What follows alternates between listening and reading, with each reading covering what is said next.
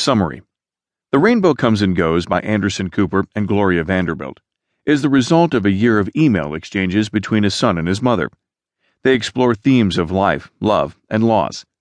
When Vanderbilt was nearing her 91st birthday, she was hospitalized with a respiratory infection.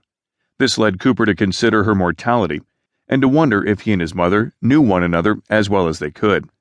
After the untimely death of his father when Cooper was 10 years old, and the suicide of his brother Carter when Cooper was 21, Vanderbilt and Cooper formed a close bond.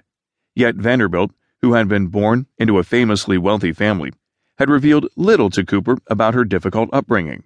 So, on the occasion of her upcoming birthday, the pair began a year long correspondence in which Vanderbilt explored her childhood and life.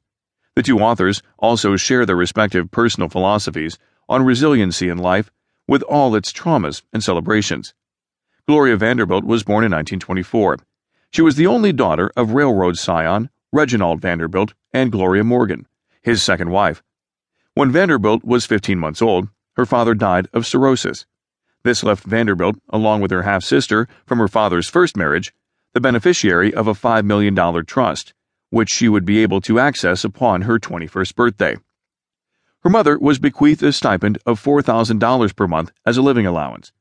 Gloria Morgan brought her daughter to live in Paris with her twin sister Thelma and their mother, Laura Kilpatrick Morgan, whom Vanderbilt called Nanny.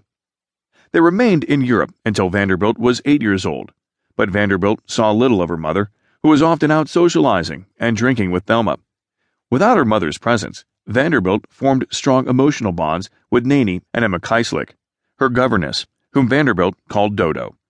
When Vanderbilt's mother announced plans to marry Friedel Hohenlohe, a German prince, Nanny was furious, in part because Hohenlohe didn't have the wealth that Vanderbilt's father had possessed. Nanny and Dodo came up with a plan to get Vanderbilt back to America with the excuse that the child needed to get to know her American relatives. Nanny, who was money and status conscious, felt it would be better for Vanderbilt to live with the Vanderbilt side of her family. Soon after, Vanderbilt made a Christmas visit to Thelma, who had married and moved to England. While she was in England, Dodo forced Vanderbilt to write a letter to Nanny, who was at that moment in the next room. The letter expressed Vanderbilt's unhappiness with her mother. Although Vanderbilt didn't want to write it, she gave in when Dodo insisted. Later, that letter would become part of a high profile custody case with Vanderbilt's aunt, Gertrude Vanderbilt Whitney, fighting Vanderbilt's mother for guardianship of the child. Not long after the English holiday, Vanderbilt sailed back to the United States with Dodo and Nanny. As soon as surrogate court judge James Foley, who was in charge of Vanderbilt's finances, learned that Vanderbilt was in the United States without her mother, he cut her mother's allowance